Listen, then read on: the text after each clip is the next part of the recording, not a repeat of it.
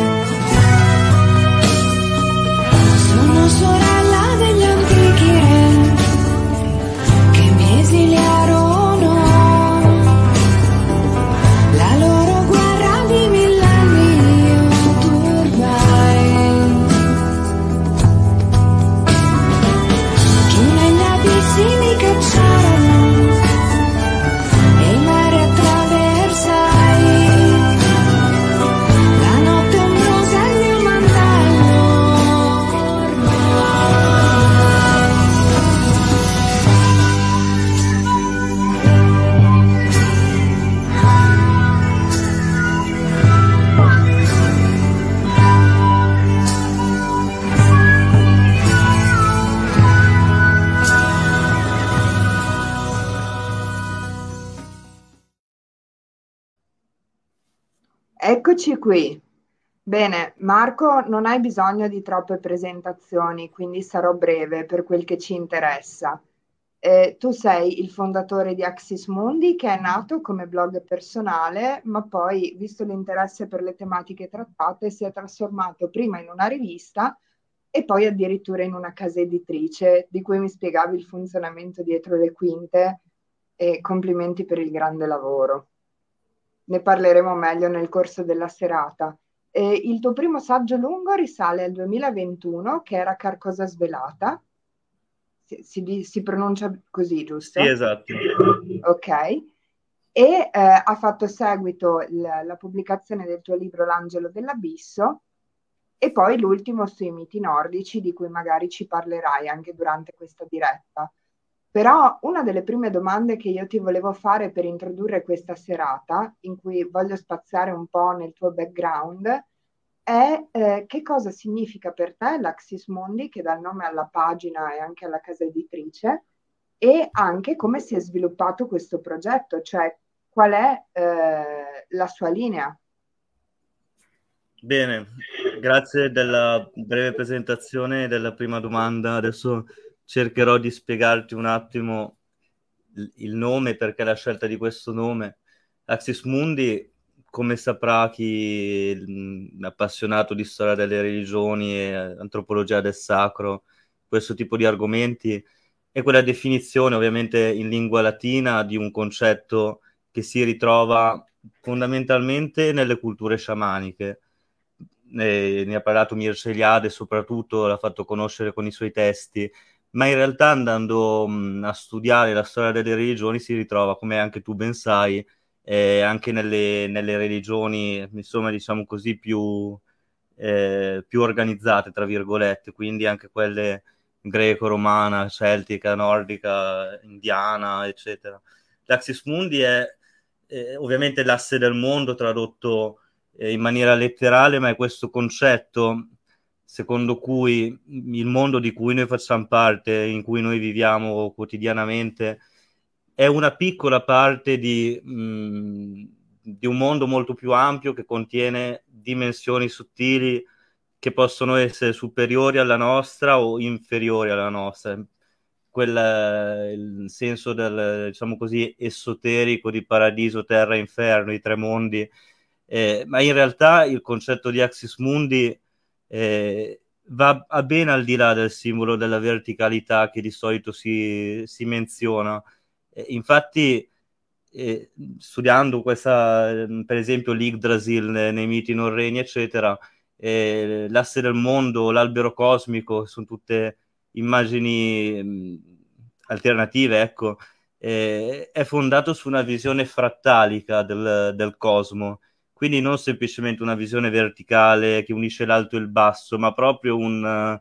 una suddivisione, diciamo così, delle dimensioni eh, in maniera frattalica, come un frattale. Quindi l'albero soprattutto eh, esprime benissimo questo concetto, perché l'albero non è il solo tronco che uno pensa l'asse del mondo, è, è il solo tronco verticale, è tutti i rami, tutte le radici, le fronde, quindi tutti quei eh, quelle suddivisioni ecco, di una realtà principale che vanno a creare altre realtà eh, più sottili, più mh, invisibili chiaramente nella vita di tutti i giorni, che però in tutte le tradizioni religiose si ritrovano. Quindi altri mondi sottili a cui si può accedere, che, con cui si può entrare in contatto saltuariamente. Eh, e quindi, insomma, una visione del sacro, del religioso che va al di là e questa è, è, la prospettiva cardine di Axis Mundi, una visione del sacro che va al di là della religione istituzionale, che va al di là dei dogmi, che va al di là delle, eh, anche volendo delle semplificazioni che in questo periodo storico sono così eh, facili da fare e che portano anche molto consenso se sai trattare, se tratti il pubblico in una determinata maniera. Io invece credo che, che il, il, pubblico mh, vada trattato con grande rispetto, nel senso che eh, tu, nel senso io, tu, noi che facciamo cultura di questo tipo, sei, siamo il nostro pubblico, cioè il pubblico è uno specchio di quello che noi facciamo. Eh, quindi io credo che più della quantità del pubblico si portate la qualità. Eh, ciao Giulio, ti saluto, eh, ciao Cristiano, anche vedo che... Ecco, io credo veramente che il pubblico vada trattato con rispetto e che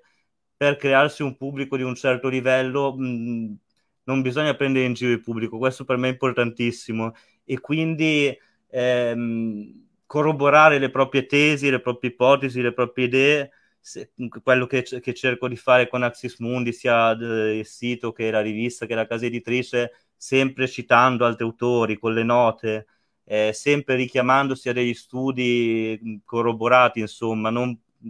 così partendo per la tangente e, e, mettendo su delle teorie un po' strane che però possono richiamare molto pubblico anche un po' prendendolo in giro. Ecco. Quindi l'asse del mondo dovrebbe essere eh, questo vettore, diciamo così, che permette di raggiungere un pubblico di un certo livello e anche eh, poi creare qualcosa insieme. Tu giustamente hai ricordato che il blog nasce innanzitutto come mio blog personale, ma in realtà nel 2000, fine 2015, però già nel 2016, dopo poco meno di un anno, è diventata in realtà una rivista online eh, in cui ho iniziato a pubblicare studi di molti altri autori e adesso dopo sette anni di, di lavoro sul sito ho pubblicato più di 100 autori, ecco, e questa, questo gruppo che eh, si è venuto a creare sia di autori che di pubblico, perché poi in realtà molti autori nascono come lettori e quindi non c'è una divisione netta tra, due, tra i due gruppi di persone. Ecco, l'idea è di creare un nucleo tematico di argomenti e un certo metodo di approccio che eh, si distacchi sia da quello accademico, strettamente dogmatico, ma anche da quello, diciamo così, internettiano, ecco, da dei blog ovviamente clickbait e cose del genere. E, ecco. e... Vai, prego. Su questo io volevo farti una domanda perché in effetti eh, io eh, seguo gli articoli che pubblicate, quindi seguo tutto il blog online, ovviamente ho anche dei libri cartacei, non ti preoccupare, lo sai bene. E, certo. Quello che io ti volevo chiedere sulla base dei vostri studi è questo, siccome ho visto che vi muovete in una prospettiva che è apertamente esoterica, ma che eh, andiamo sempre a sconfinare nel campo dell'archeologia, della storia, che ci sono degli studi accademici molto precisi dietro alle teorie propugnate eh, da ogni singolo articolo e quindi è tutto fortemente documentato, c'è questa forte ricerca storica.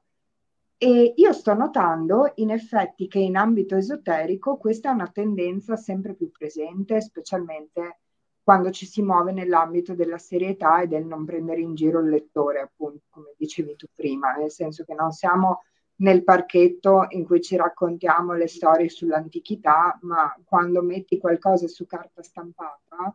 o anche semplicemente sulla pagina di, di un sito web, eh, sarebbe bene sempre citare le fonti, eh, fare una ricerca storica seria e documentata. E tu come vedi questa nuova tendenza all'interno del campo esoterico di avvicinarsi quasi all'ambiente universitario, perché poi alla fine eh, è quello che stiamo un pochino facendo, no? Cosa ne pensi? Sì, allora sono a conoscenza del, del fatto che negli ultimi anni siano nati i primi corsi universitari, quello di Amsterdam mi sembra sia, sia stato il primo. Ciao Andrea, Ciao, grazie Andrea. di essere qui con noi. E, e, anche quello, il corso all'Università di Lecce, se non ricordo male. E, allora, da un punto di vista positivo, naturalmente, però, ecco, c'è sempre un però, nel senso che anche a livello accademico, anche l'antropologia, per esempio, a un livello accademico, si è molto cristallizzata già da, da molto tempo, nel senso che mh, il rischio è quello sempre di creare un corso su questi argomenti e poi mh, questo corso si cristallizza in qualche modo e, e rimane bloccato su quello. Per, per, fare un esempio, adesso i corsi di antropologia sono quasi tutti sul, sulle religioni, non so, islamica oppure della minoranza rom, cose del genere eh, il rischio di questi corsi di esoterismo è che si, si, cristallizzi troppo magari su uno sciamanesimo che è solo, no, è solo delle, de, una keyword che viene usata per, mh, non so, anche per semplificare diversi fenomeni della storia delle religioni oppure ancora eh, alchimia, insomma, ovviamente tu sai meglio di me che questi sono temi che, che devono essere analizzati, studiati insomma, per un certo periodo di tempo, il rischio di concentrare un, un, tematiche del genere in un corso di 30 ore, 40 ore, c'è il rischio sempre che, eh,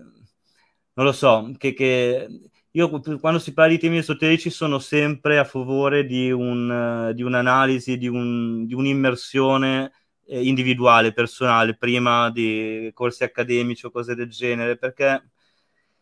anche qui eh, molte cose non si possono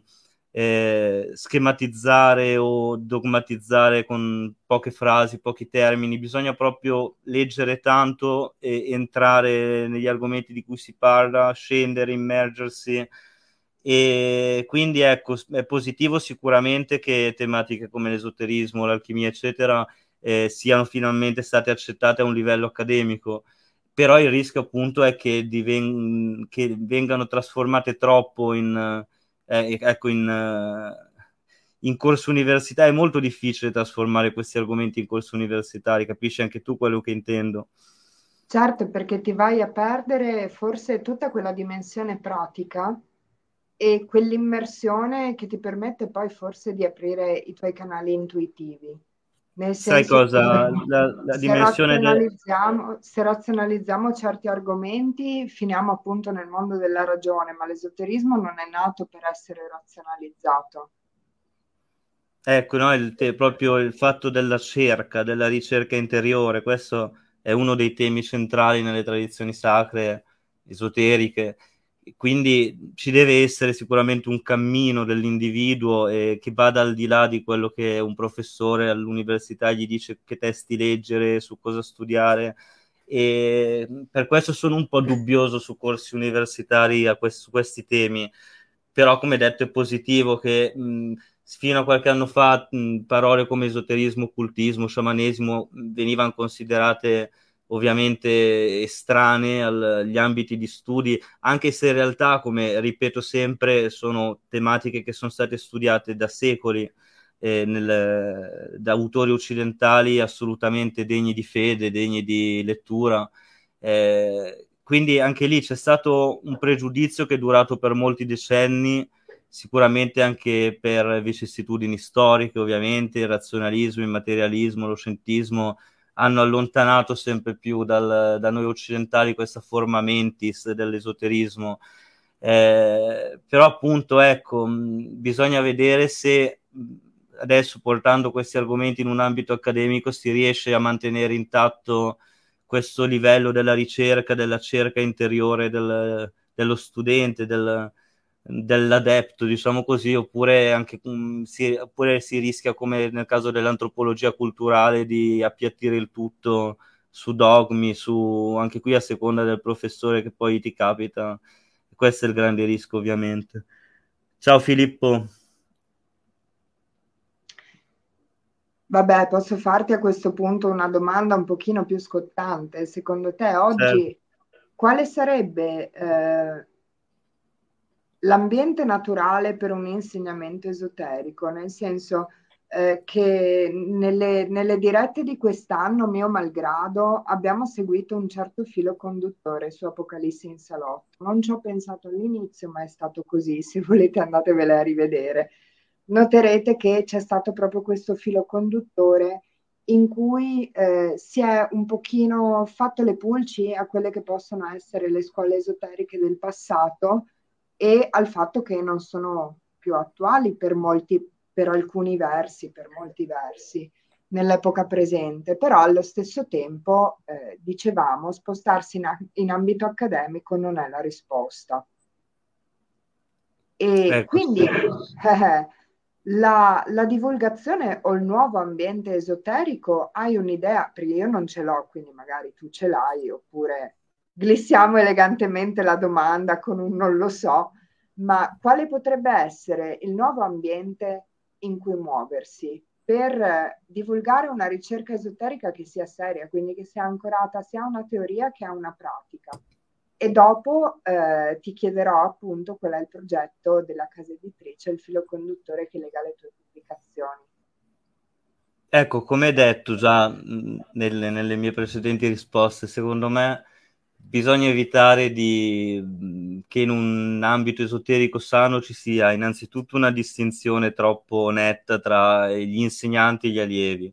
E sarebbe bene che gli, tutti gli allievi e gli insegnanti, per così dire, facessero questa ricerca interiore, nel senso leggessero i, i testi il, verso cui il loro cammino li guida, eh, prendessero tutto mh, nella maniera più eh, onesta possibile, senza eh, cercare di montare castelli per aria, senza cercare di inventare dal nulla delle teorie assurde solo per richiamare pubblico e questo si, rile- si, ricollega ancora al discorso che facevo prima del rispetto verso il pubblico, verso il lettore. Eh, va da sé che ovviamente anche il pubblico, il lettore, gli, gli adepti, diciamo così, devono avere un, un rispetto per il, per il, cammino esoterico perché è anche sbagliato comunque mh, appiattire anche qui tutto sullo stesso piano dicendo il cammino esoterico di chiunque vale sempre nella stessa maniera.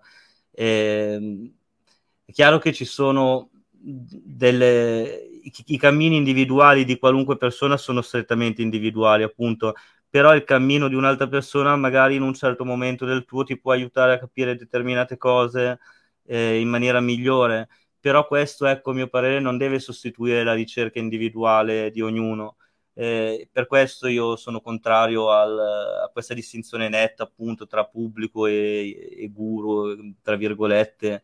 eh, un ambiente esoterico sano dovrebbe essere di scambio innanzitutto, non di insegnamenti da una parte verso l'altra unilaterali, eh, non dovrebbe essere assolutamente fideistico, cosa che invece a mio parere vediamo anche in molti ambienti contemporanei che invece vorrebbero appunto distaccarsi dalle religioni dogmatiche fideistiche, poi invece si finisce eh, no, si esce da una parte e si entra dall'altra con il fideismo, perché lì basta cambiare i termini e se al posto di Dio metti un'altra cosa, non so, gli alieni, qualunque altra cosa, lì diventa fideistico anche quello.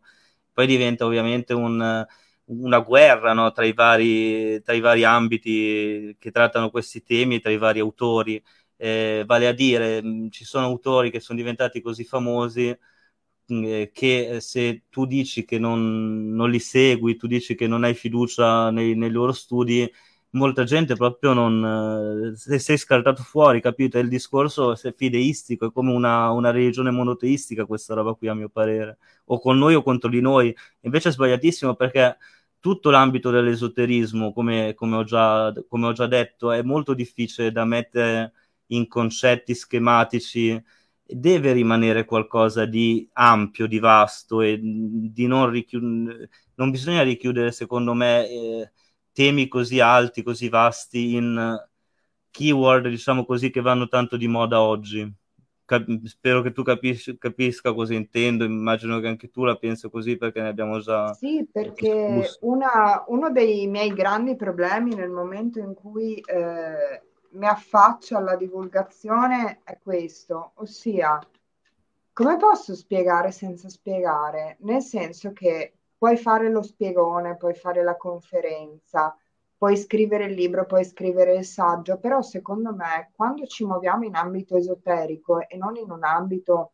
antropologico, storico, eccetera, devono rimanere aperte delle domande per il lettore. Questa è la fondamentale differenza.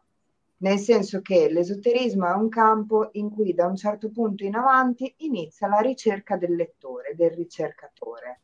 al quale vengono dati degli input, vengono dati degli strumenti, ma poi quello che se ne fa di quegli strumenti è chiaro che deve essere suo e deve essere chiaro in un patto, in un contratto, secondo me, fin dall'inizio. L'approccio del maestro che ti dà tutte le risposte come se fossimo a scuola, secondo me, è una delle cose da archiviare rispetto all'insegnamento esoterico del passato, perché nessuno ha tutte le risposte quando ci muoviamo in un campo così eminentemente soggettivo come quello di un percorso personale. E questo va sempre chiarito, pertanto eh, il divulgatore, mi piace chiamarlo più che l'insegnante di certi mm. argomenti esoterici, non può essere un insegnante, un maestro, un cattedratico, perché non ha tutte le risposte. Mira invece a farti fare le giuste domande a te stesso. E questa è la fondamentale differenza fra discipline esoteriche e discipline accademiche, perché la disciplina accademica segue un metodo oggettivo. La disciplina esoterica non è che non segue un metodo, è che segue un metodo soggettivo. E il metodo soggettivo non è che non sia scientifico o non è che non sia un metodo perché è ripetibile, nel senso se io faccio tot cose ho dei risultati che io devo poter ripetere perché altrimenti di cosa stiamo parlando. Quindi a suo modo è scientifico, però è soggettivo. Quindi ci muoviamo proprio in un altro campo di conoscenza, che è quello della conoscenza dell'individuo di se stesso. E infatti mi pare che eh, tutti gli articoli e anche le pubblicazioni di Axis Mundi che io finora ho letto eh, riescano sempre a dire, ma allo stesso tempo a tenere aperti questi interrogativi per il lettore. Mi fa molto piacere che tu abbia pensato questo perché sì, effettivamente hai detto una cosa molto sensata. Per me il, um, spesso faccio questa, questa metafora, il, il cammino, il percorso, la ricerca esoterica, chiamiamola così per semplificare, io la vedo sempre come, come, un puzzle, come un puzzle in cui bisogna cercare di unire i tasselli, eh, però questi tasselli ovviamente più uno studia, più uno si immerge in certe tematiche, possono anche mutare, possono cambiare, si possono spostare, è tutto un lavoro di... è come fare un puzzle proprio, quindi è, è proprio il contrario di avere uno che ti dice questa è la verità e questa non è la verità che ti dà no, delle, dei dogmi fideistici a cui poi finisci per crederci, perché se segui eh, un divulgatore, come dici giustamente tu, e lo segui continuamente, tu mh, se questo divulgatore è così unilaterale, va solo verso eh, quella cosa lì che vuole trasmettere lui e, e te la martella no, lezione dopo lezione, diretta dopo diretta, e lì sei, è, è come essere, secondo me, bloccato. È, non, non, fa bene questo al, al cammino personale su queste tematiche. E sarebbe invece meglio appunto eh, che ognuno usasse, un, prendesse dei vari divulgatori per, per, aiutarsi appunto nel suo cammino, per darsi delle risposte che però, ai suoi interrogatori chiaramente, che però sono sempre temporanee. Una risposta in esoterismo non può essere definitiva, No, eh, questo credo che sia abbastanza chiaro per chi eh, da anni studia queste tematiche. È impossibile mh, risolvere questioni esoteriche semplicemente con una risposta facile, con la risposta no, eh, binaria o A o B. Non funziona così. È, è la, anzi, me, più ci sono dubbi, più in realtà la tua visione esoterica è completa perché è più vasta e tocca vari punti che una risposta di tipo diverso non fornirebbe, secondo me, e non ci sarebbe questa crescita che invece è fondamentale, secondo me. E volevo chiederti adesso di venire alle pubblicazioni eh, della casa editrice perché volevo chiederti in quale modo rispecchiano questa visione. Benissimo. Allora, assolutamente le pubblicazioni di Axis Mundi, del sito eh, della casa editrice, la rivista, tutto quanto eh, si basano su questi temi di cui abbiamo parlato, la storia delle religioni, l'antropologia del sacro, l'esoterismo, il folklore. Però c'è un'altra parte in più che viene trattata nel sito che in realtà è strettamente connessa alla prima, cioè quella della letteratura di un certo genere, la letteratura per semplificare del fantastico che negli ultimi secoli ha ripreso tematiche esoteriche, per di più precristiane, pagane, tra virgolette, e le ha messi giù in un'altra nuova forma. Autori come Arthur Machen, Gustav Meyrink, eh, Philip Lovecraft e via dicendo. Eh, e per questo anche su Axis Mundi c'è un'ampia sezione dedicata a questi autori, perché in un'epoca in cui da fine Ottocento l'esoterismo occidentale è stato anche lì codificato in varie maniere dalla teosofia in poi che io in realtà apprezzo molto il lavoro del, della Madame Blavatsky però ecco per semplificare quando nell'Occidente moderno nascono queste, eh, queste correnti di pensiero anche lì si tende a cristallizzare. Il, il, lo scrittore fantastico ha questo grande dono, se è come quelli da me menzionati, cioè che riesce a riprendere il fulcro di determinate tradizioni, narrazioni antiche e riesce a dargli una forma narrativa che a mio parere eh, può funzionare ancora meglio di trattati di saggistica per capire alcuni argomenti. Quindi, innanzitutto, guarda, prima di mostrare le pubblicazioni di Axis Mundi, ne approfitto per mostrare le prime due pubblicazioni per altre case editrici che sono Oltre il Reale per Gog Edizioni, che è appunto sulla letteratura fantastica, dedicato a cinque autori, Lovecraft, Machen, Meyerink, eh, Clark Ashton Smith e Tolkien, e io qui ho scritto il saggio su Arthur Machen, che appunto per me è quello che meglio trasmette determinate tradizioni della tradizione celtica più che altro. Carcosa Svelata di Mimesis, che è per, uscito per Mimesis, che è un saggio dedicato agli aspetti esoterici della serie TV True Detective. Eh, e qui anche qui non è un saggio cinematografico di analisi della serie TV, no, è un'analisi dei temi eh, che nella serie TV sono nascosti sapientemente dietro alla narrazione dei fatti. Eh, per esempio, anche qui si parla di una grande influenza di autori della letteratura fantastica come eh, Chambers, come Ambrose Bierce, cioè quegli autori da cui nasce poi la mitologia di Carcosa, del Re in giallo,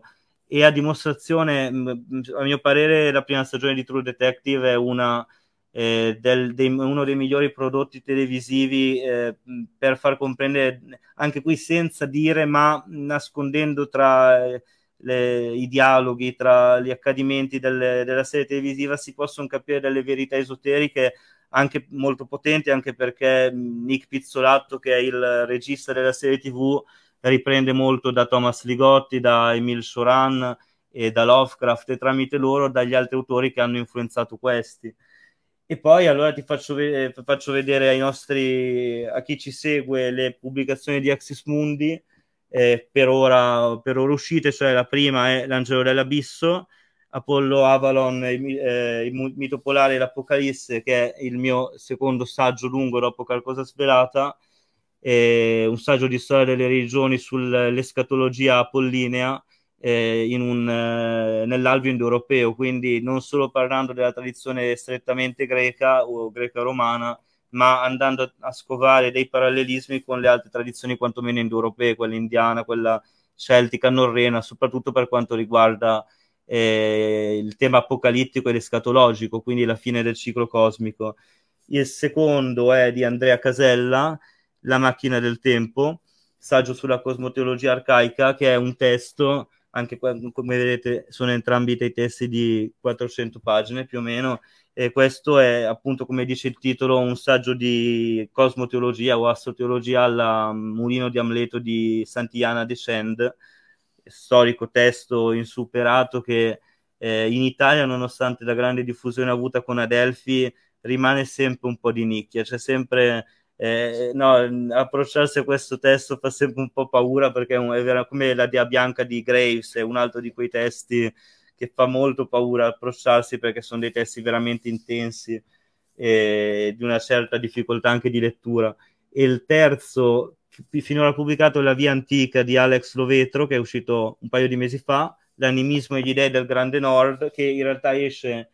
insieme a questo mio testo sui miti nordici, che è appena uscito per Adiarcos. Entrambe trattano ovviamente dei miti nordici, eh, quello di Alex Lovetro pubblicato per Axis Mundi, eh, ha una prospettiva inedita perché parte dalla prospettiva animistica della tradizione nordica.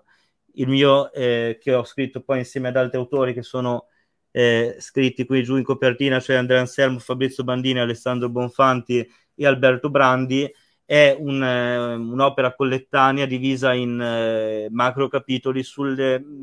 sul pantheon della tradizione nordica, sul Ragnarok, quindi sulla fine del ciclo cosmico eh, sulle entità sovrannaturali eh, del mondo norreno, insomma eh, è un'analisi a tappeto diciamo del mito nordico, invece quello di Alex Rovetro si basa su questa prospettiva inedita, sicuramente inedita in Italia e comunque originale anche in ambito internazionale animistica. Oltre a queste pubblicazioni, eh, ovviamente Axis Mundi pubblica dal 2021 la, eh, l'albo annuale, io lo chiamo albo anziché rivista perché come vedete è cartonato, è a colori, è formato a 4, non è una rivista vera e propria, è un vero e proprio albo e eh, questo albo di cui ovviamente ne sono uscite due finora, quello del 2021, speciale folk horror,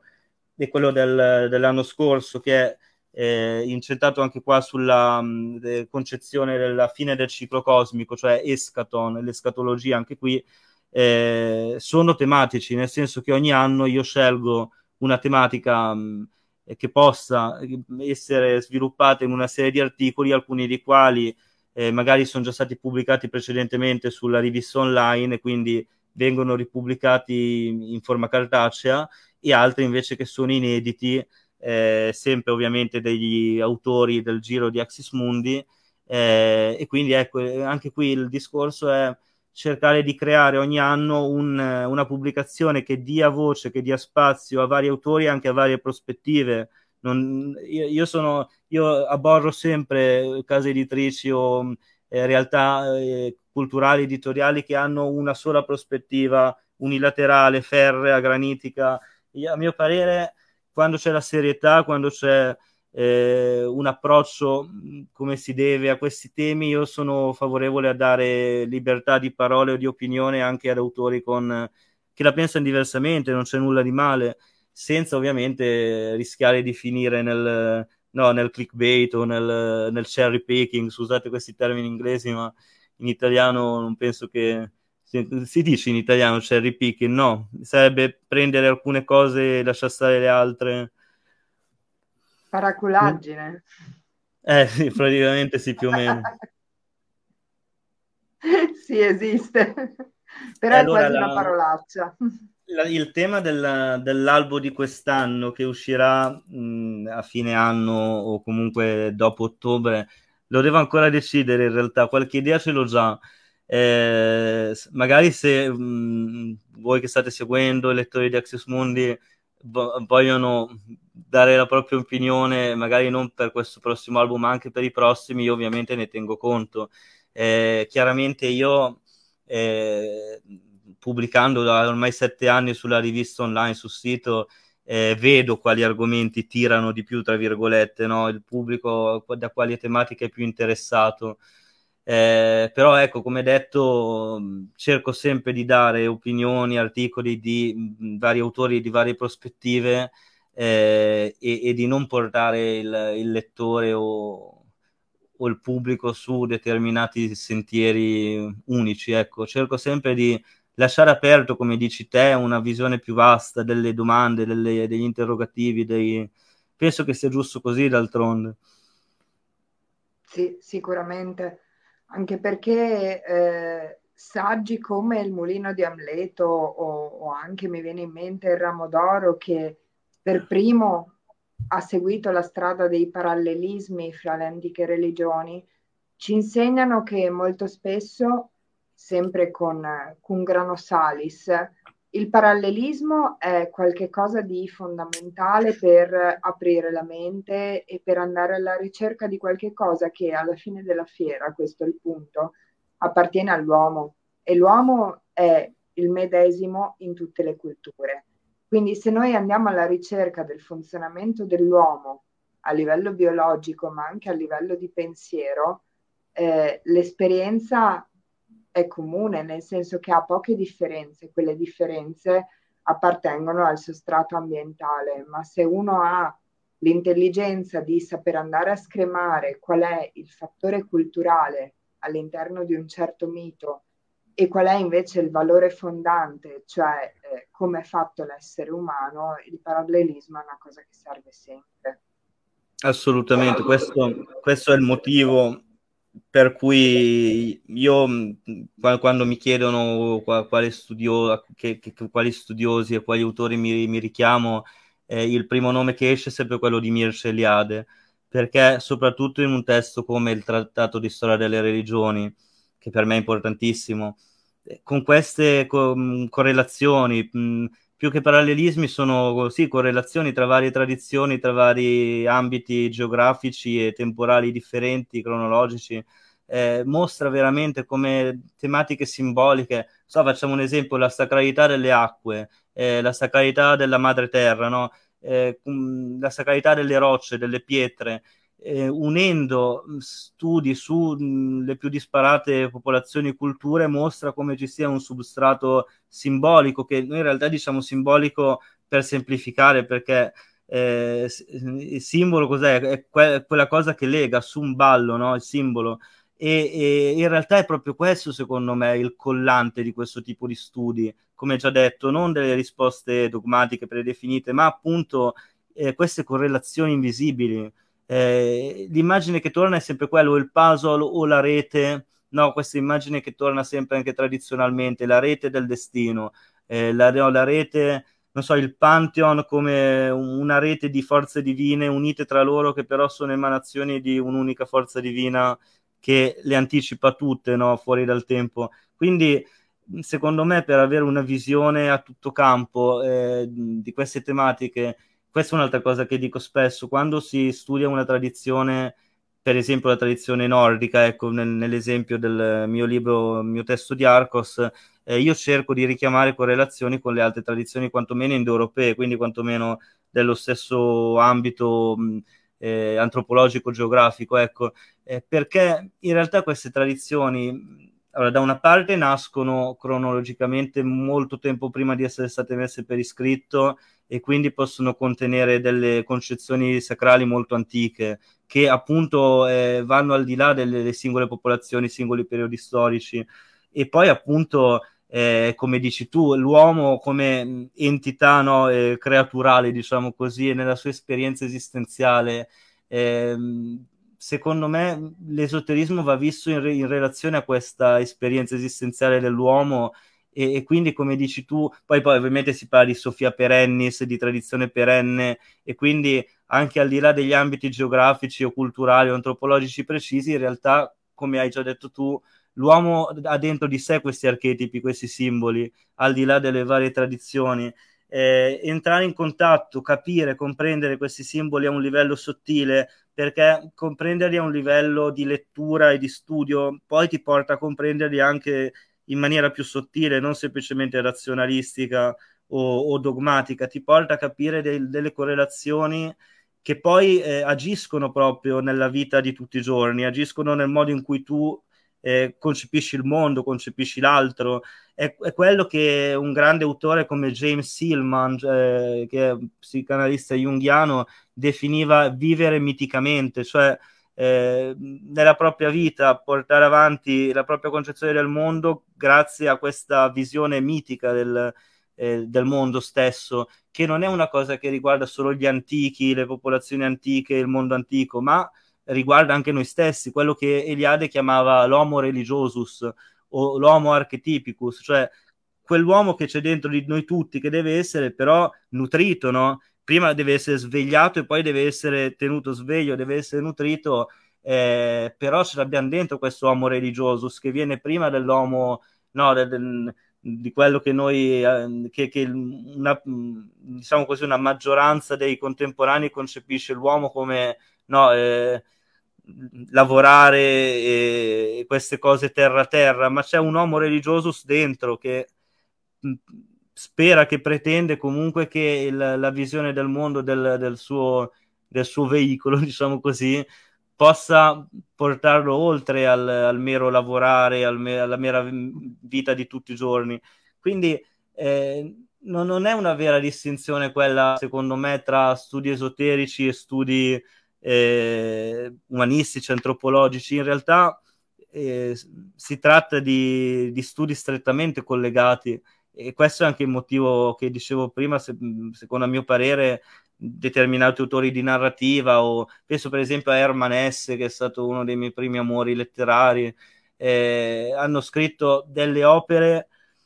che veramente ti risvegliano dentro qualcosa e che poi lì mm, tu inizi la, la, tua ricerca anche da testi del genere, quindi non solo da testi di alchimia, di ermetismo, di esoterismo, ma eh, questi, diciamo così, l'esoterismo studia a un livello più profondo tematiche esistenziali, tematiche che hanno a che fare con noi tutti, che ci dovrebbero interessare tutti eh, e che però in qualche modo bisogna entrarci in contatto prima perché nessuno eh, inizierà mai dallo studiare no, la eh, Sefer Yezira o testi del genere o i Veda o è chiaro. Eh, purtroppo guarda purtroppo anche nell'ambito culturale letterario narrativo eh,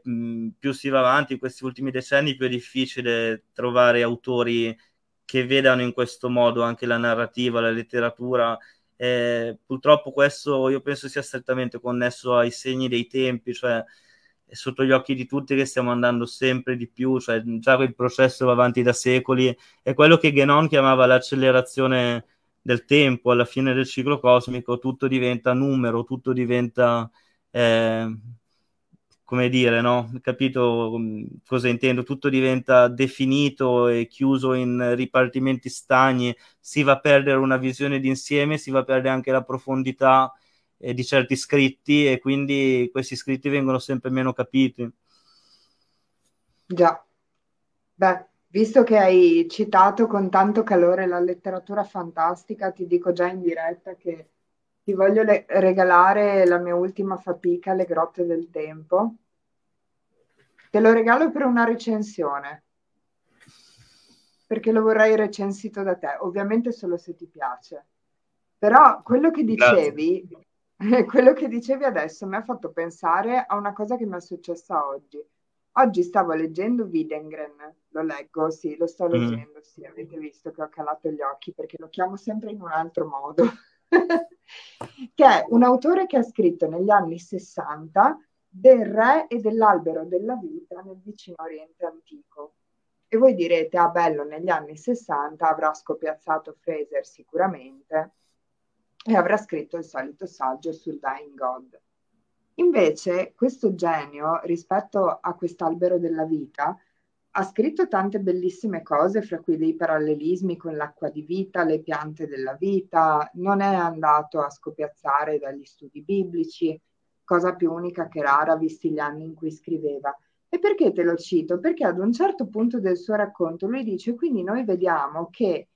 il mito e il rituale, per quanto riguarda l'albero della vita, coincidevano. E lo dico proprio perché, secondo me, dice l'autore, questo è il motivo per cui noi di questo passato non capiamo né il mito né il rituale.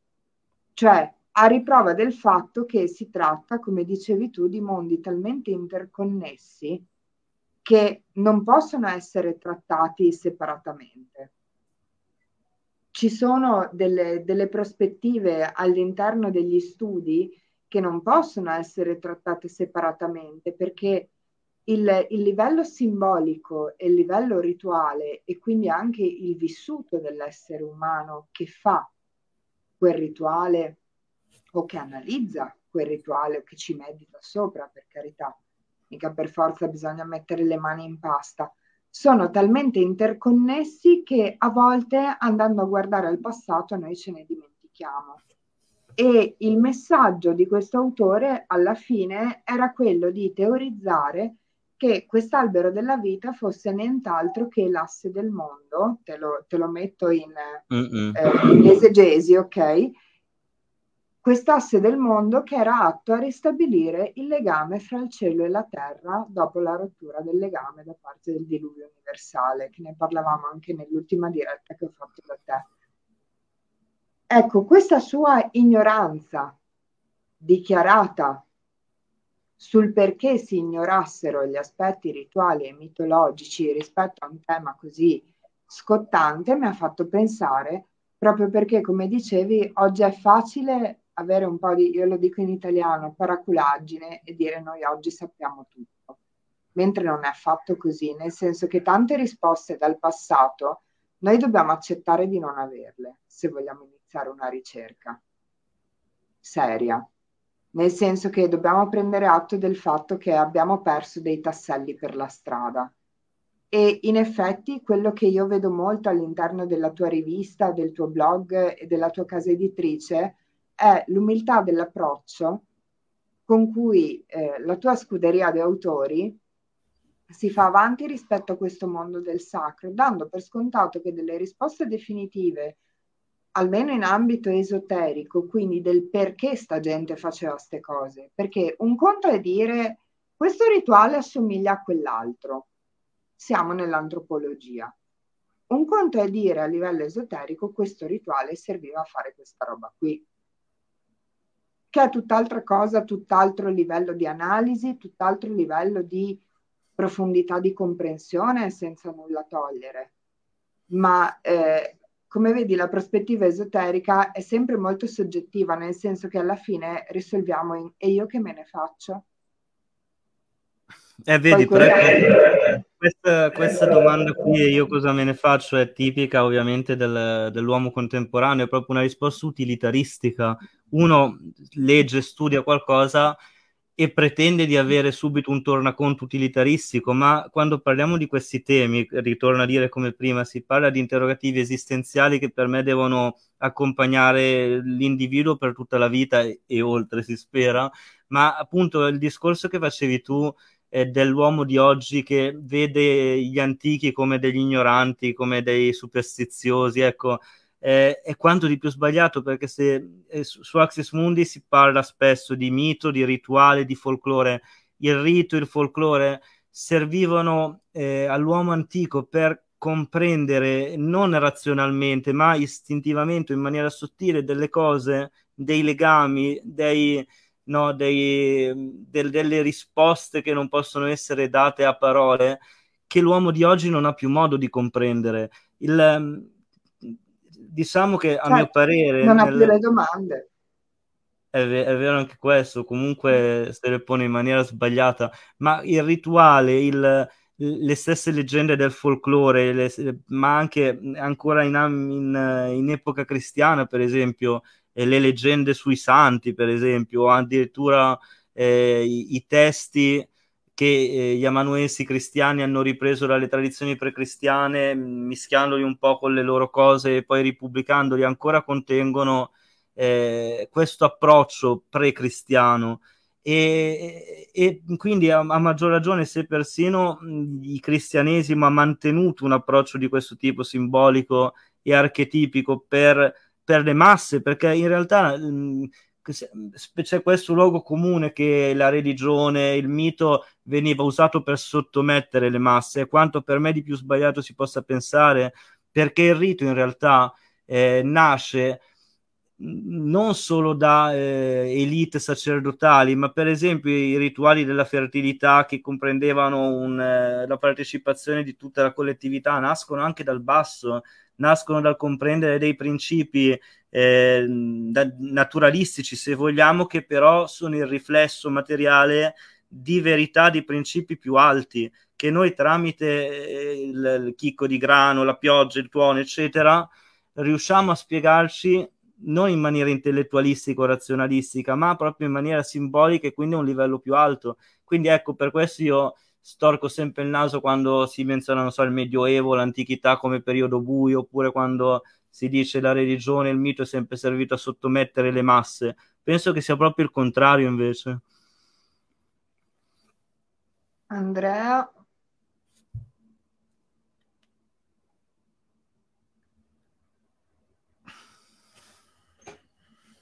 Eh sì, Andrea ha sempre eh. un'impostazione eh, cosmoteologica che, che, io adoro ovviamente perché anche perché Andrea è stato uno dei primi autori che ho pubblicato sul sito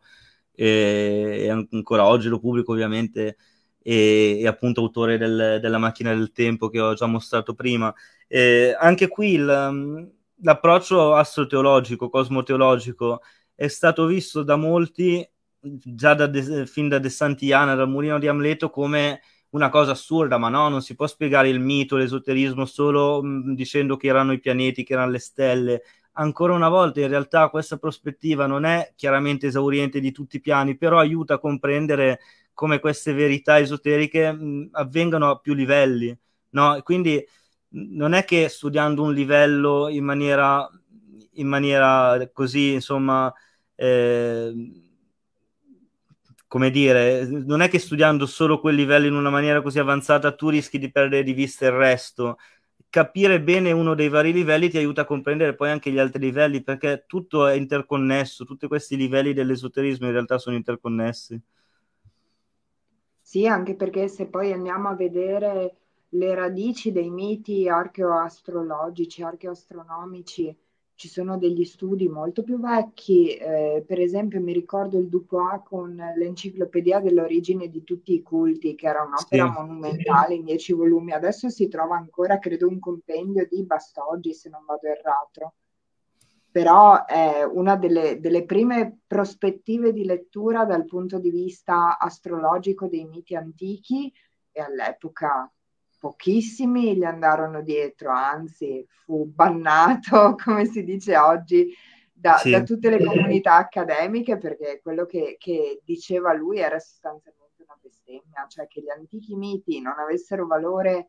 di eh, non avessero valore teologico, ma avessero anche una chiave di lettura astronomica, era una bestialità perché eravamo, mi pare, non, so, non mi ricordo se alla fine dell'Ottocento o comunque nel al massimo sì, 1910. Dupois dici, penso che sia dell'Ottocento. Sì. Andrea Vero, lo cita spesso. Sì, sì, era dell'Ottocento. E eh sì, infatti come periodo era forse ancora più problematico. Eh, perché appunto questi sono temi che nel Novecento, soprattutto nella seconda metà del Novecento, sono stati ripresi perché è venuto un po' meno quel, quella distinzione che da te menzionata tra mh, prospettiva astroteologica e teologica e basta. Nell'Ottocento la prospettiva teologica era ancora molto viva e parlare dei miti come in questo senso ovviamente dava fastidio anche alle, alle istituzioni religiose, no? Eh, sì, anche perché diciamo che l'archeologia non esisteva ancora o comunque era ai suoi albo- primissimi albori siamo sostanzialmente alla sì, fine sì. dell'Ottocento, quando la ricerca archeologica fa qualche passettino in più. Però è solamente dopo quest'epoca che iniziamo a guardare alle, alle tradizioni antiche e alle, alle religioni antiche come se avessero qualche significato di per sé e non alla luce del cristianesimo e della cultura dominante dell'epoca. Cioè, questa scissione di pensiero che operano gli archeologi fra mondo moderno e mondo antico per poter comprendere l'antico nella sua particolarità è una conquista abbastanza recente. Prima certe cose non le potevi dire perché se trovavi un dying god da qualche parte dovevi assimilarlo a Cristo, altrimenti avevi finito di scrivere sostanzialmente. Assolutamente. Ah, vedi che lo conosce. eh sì, esatto, esatto. Aveva le fonti greche sostanzialmente. Sì, perché ovviamente sì, autori classici greci, latini già avevano... E pensa, ovviamente, questa è una cosa che... Eh, Citava che... Plutarco lui, figura sì. Ma c'è, ma c'è da, questa è un'altra cosa che c'è da dire, che quando noi parliamo delle tradizioni antiche, degli autori antichi, in realtà ci dimentichiamo sempre che quello che a noi è giunto degli autori antichi è una minima parte di quello che è stato scritto, che è stato, no, la biblioteca di Alessandria, la distruzione della sapienza antica è stata sia da parte del cristianesimo che precedente, è stata immensa, cioè quello che noi, cre- noi sappiamo delle tradizioni antiche è una minimissima parte. E quindi anche qui è, non è valido il ragionamento, eh, ma non, non c'è arrivato nulla che possa corroborare un'ipotesi. L'ipotesi si corrobora dallo studio di altre tradizioni vicine, mh, simbolicamente, per tematiche, che ci possono aiutare appunto a fare luce su quei tasselli che a noi non sono giunti, ricollego, ricollegandomi ancora al discorso di prima, eh, perché è, è, così in effetti, cioè... Eh,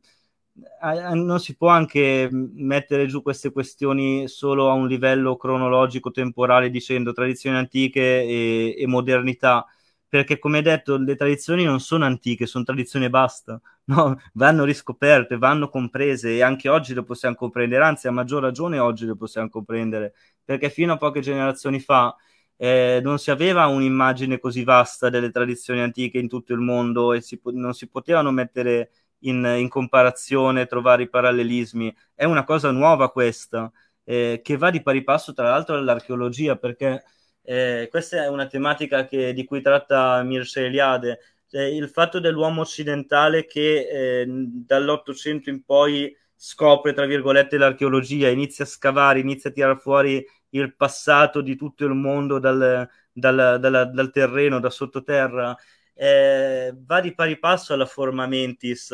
eh, de- dell'uomo europeo e dell'uomo moderno. È come se eh, da una parte c'è questa visione del mondo unicamente scientifica, razionalistica, però sotto sotto sa che scavando no, eh, può ricavare dal passato che, mh, mm, eh, diciamo così, quotidianamente magari eh, sottovaluta oppure come dici tu considera l'uomo antico un ignorante, però interiormente lo sa che l'uomo antico era in possesso di verità, o non è un termine molto bello verità, di eh, conoscenze, ecco, conoscenze che vanno ben al di là delle conoscenze scientifiche che abbiamo oggi. Solo che il problema è sempre quello che queste conoscenze sono molto difficili da mettere giù con la forma mentis che abbiamo oggi, unicamente razionalistica e scientifica. Già, e infatti adesso fra un po' ti passerò un po' di domande e osservazioni che ho passato on screen nel frattempo, ma dopo te le ritiro su. E, ehm, l'ultima domanda che ti volevo porre alla fine di questa nostra diretta è che cosa speri di trovare andando a scavare o raccogliendo autori, perché ne hai raccolti un centinaio, eh, che sono andati a mm. scavare in questa antichità da vari punti di vista. Cioè, mi pare che i tuoi tentacoli, i tentacoli di Axis Mundi, siano molti e che vadano a scavare per, particolarmente in profondità da vari punti di vista e che proprio questi vari punti di vista siano la forza di questo grande albero che hai creato. E quindi la domanda è dove speri di arrivare con questi tentacoli e che cosa speri di tirare fuori? Specialmente, ah, alla luce, specialmente alla luce del tuo percorso personale, del quale non, non ti chiederò nulla ovviamente perché è personale, ma se vuoi dire qualcosa. Eh, ti ringrazio ovviamente del, del, tuo pensiero, è però una domanda veramente è come un salto nel vuoto quando si, lo sai benissimo anche tu immagino, è come un salto nel vuoto iniziare questa cerca, questa, questo scavare no? nell'antichità, nel simbolismo per trovare delle, delle risposte, dei collegamenti, delle ipotesi. Eh, cosa, cosa, si, cosa, si, troverà non si sa, cosa si cerca forse neppure si sa. Eh, sicuramente quello che mh, la cosa che eh, indirizza la ricerca è, è, è, una mancanza, è una mancanza di senso che secondo me la forma mentis moderne, per moderne intendo eh, dal, dall'epoca addirittura sicuramente da dopo il Medioevo, però probabilmente anche già con l'avvento del cristianesimo la forma mentis dell'uomo europeo e non perde molto. Quindi è una mancanza di senso che secolo dopo secolo si fa sempre più divoratrice del resto, della concezione del mondo, della visione del mondo. Quindi recuperare, scavando appunto nell'antichità e nelle tradizioni antiche, recuperare una forma mentis diversa, ehm, fare in modo che l'uomo religioso di cui parlavo prima rinasca poco a poco dentro di noi, è quella la vera, la vera ricerca e anche non, magari non quello che spero di trovare, però comunque mh, dando linfa, dando voce a questo homo religioso, a questa forma mentis che diciamo così è dentro di noi ma è cristallizzata, è come dire che si è, è come un po' la teoria dell'evoluzione, quegli organi che non usiamo più si cristallizzano, si atrofizzano. E quindi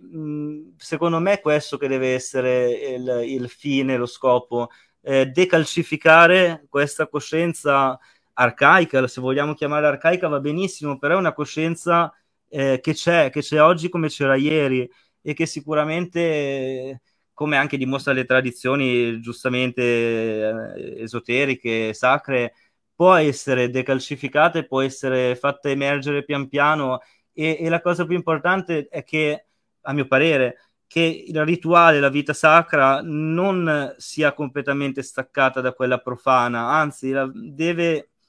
devono influenzarsi a vicenda, quantomeno la, la visione sacra deve influenzare la, la, vita quotidiana di tutti i giorni. Eh, quindi non deve essere una ricerca mh, unicamente esoterica, diciamo così, unicamente occultistica, magica, quindi eh, solo fondata sul ritualino, queste cose, ma deve eh, permetterci poi di poter vivere la vita quotidiana, la vita di tutti i giorni, però con una impostazione mentale più ampia, più, che, che, ci permette di andare oltre appunto l'uomo contemporaneo, il mondo contemporaneo. Sì, anche perché in effetti sarebbe il vero scopo delle tradizioni esoteriche che sicuramente non,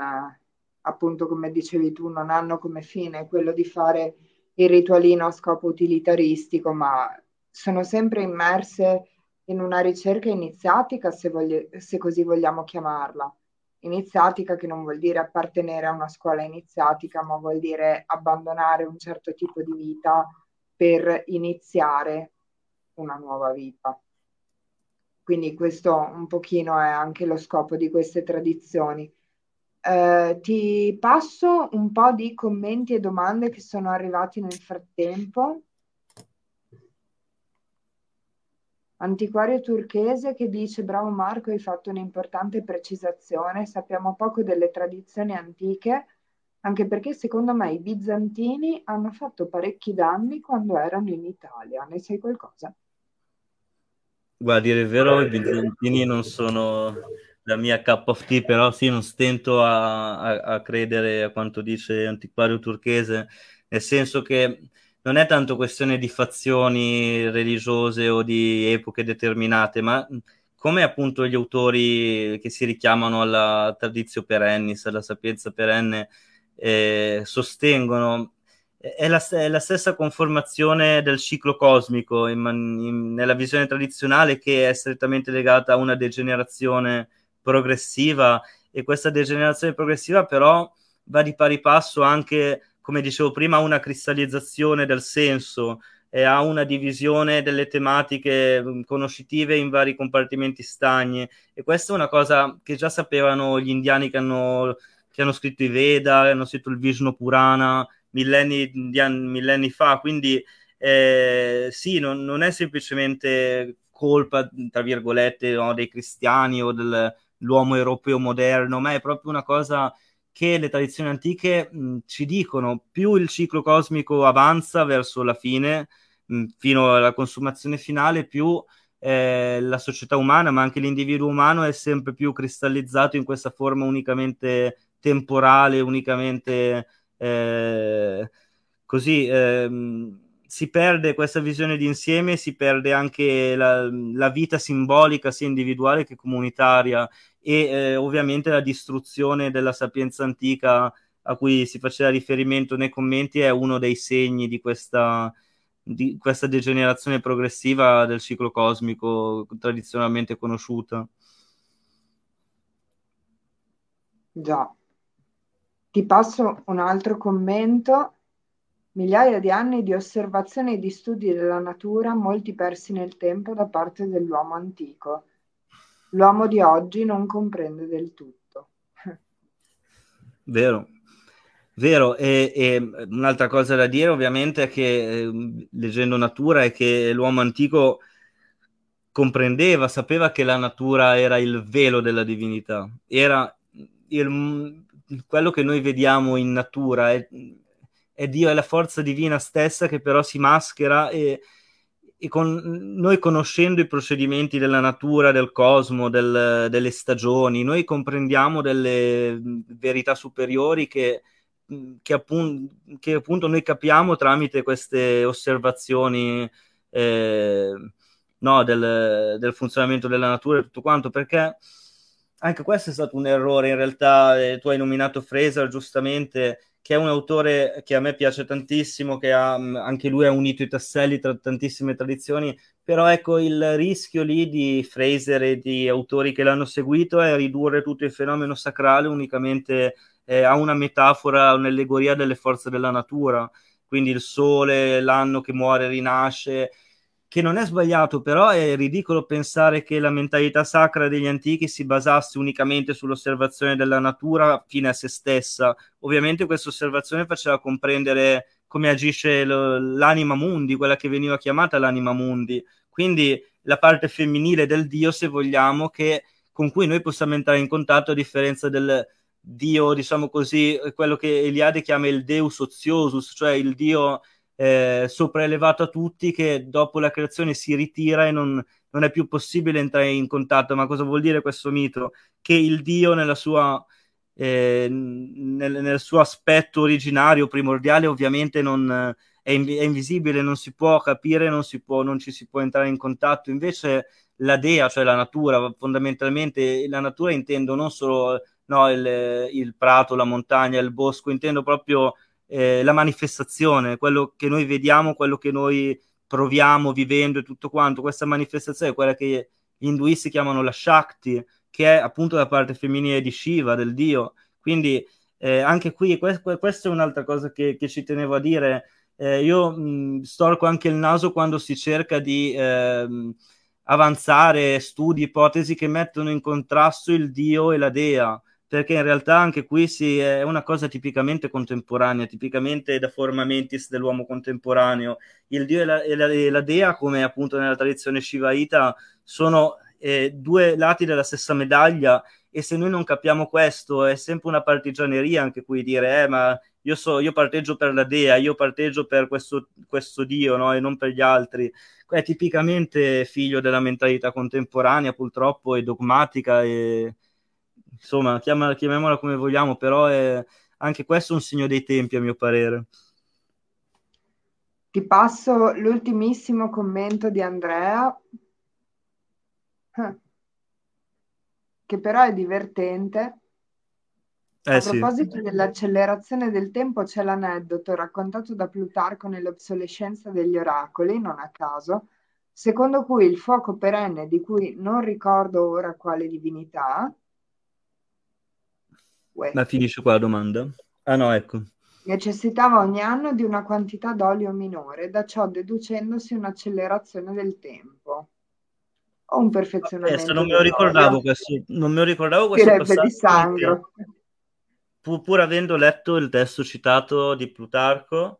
che se non ricordo male ha pubblicato ad Elfi come gli altri di Plutarco, Iside Osiride, però sì, non mi ricordavo questo questo passaggio. Mi ricordavo però, e forse è, è, un, è un bel appunto per chiudere la nostra diretta, mi ricordavo una, una, una scoperta che è avvenuta qualche decennio fa di un fuoco eh, sotterraneo in qualche sepolcro, se non ricordo male, eh, o nella Magna Grecia o proprio nel, nella Grecia stessa, che quando è stato aperto il sarcofago la fiamma si è spenta e dalle date riportate si è capito che questo fuoco eh, era vivo da, da, da, 2000 anni, da 1800 anni, adesso non mi ricordo esattamente da quanti anni, però insomma il discorso è che la, il sepolcro, la grotta sotterranea era studiata in una maniera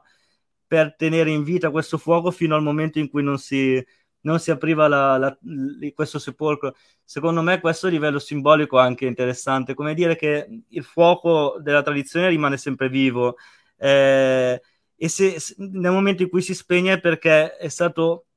portato in superficie, allora qui c'è bisogno no, di, di riaccenderlo noi per tenerlo ancora in vita, quindi di estrarlo, ecco, per usare un termine un po' alchemico, e di farlo, fargli prendere nuova vita anche con le forme eh, moderne se necessario, però ecco, senza distaccarsi da quel forma mentis che, che ho già citato eh, dell'uomo, dell'uomo religioso che dell'uomo arcaico, perché appunto, come detto, come questa fiamma appunto che per duemila anni era rimasta in vita sottoterra, anche l'uomo religioso sia sempre vi- vivo dentro di noi, anche se noi no, non, non, lo teniamo, non teniamo alta la sua fiamma, ecco, diciamo così. E quindi grazie per aver risposto alla mia domanda in chiusura. Passo l'ultimo di Giulio. La quarta ligatura è l'anima del mondo, ovvero spirito cosmico, che accoppia ed unifica il tutto al tutto e così ogni cosa si apre ad ogni cosa, come già detto. Direi Beh, direi che ogni commento è, è superfluo. Io la chiuderei con questa ottima frase del caro nostro amico comune. Bene, Marco, io ti ringrazio tantissimo di essere venuto qui stasera, mi sono veramente divertita. Gli aneddoti Grazie non ce li hai raccontati adesso che mi sovviene, ma lo farai un'altra volta. Va bene, promesso. Vogliamo sapere di che colore hanno le mutande tutti quelli della scuderia, mi raccomando. Grazie ancora Anna, è stato un piacere, saluto anche tutti voi che siete stati con noi, ci avete fatto compagnia. Spero di aver detto cose che un minimo vi risuonano, insomma, che spero, spero di, di, non avervi annoiato, ecco, diciamo così, in questa ora di diretta. E ancora grazie per l'invito e, e insomma, continuiamo insieme, continuiamo eh, questo percorso che, come, come abbiamo cercato di, di, spiegare, deve essere ovviamente individuale, però eh, in un mondo come quello contemporaneo queste reti, diciamo così, questi conglomerati, agglomerati di persone e di menti sono a mio parere indispensabili per, per tenere alta quella fiamma della tradizione di cui parlavamo. Assolutamente. Fra l'altro vi avviso di due cose. Beh, la prima è che eh, io e Marco eh, saremo insieme dal vivo sabato 24 giugno al convegno di Verona Porta Palio, in cui avremo la premiazione del libro L'Angelo dell'Abisso e eh, io chiuderò il convegno di Porta Palio con un intervento che mi pare sia intorno alle 16. Quindi se volete anche conoscerci ci trovate lì, eh, poi metterò di nuovo la locandina sulla pagina e invece fra un paio di settimane ci vediamo di nuovo per l'ultima diretta. Ricordatevi sempre che Apocalisse in salotto finisce col solstizio d'estate, quindi il, il 22 di giugno, fare, che è giovedì, faremo l'ultima diretta e poi ci rivedremo a settembre. L'11 settembre per la precisione, perché da settembre in avanti ci vedremo di lunedì, ritorno al lunedì. Mi sono messa d'accordo con Pierre e ritorniamo il lunedì.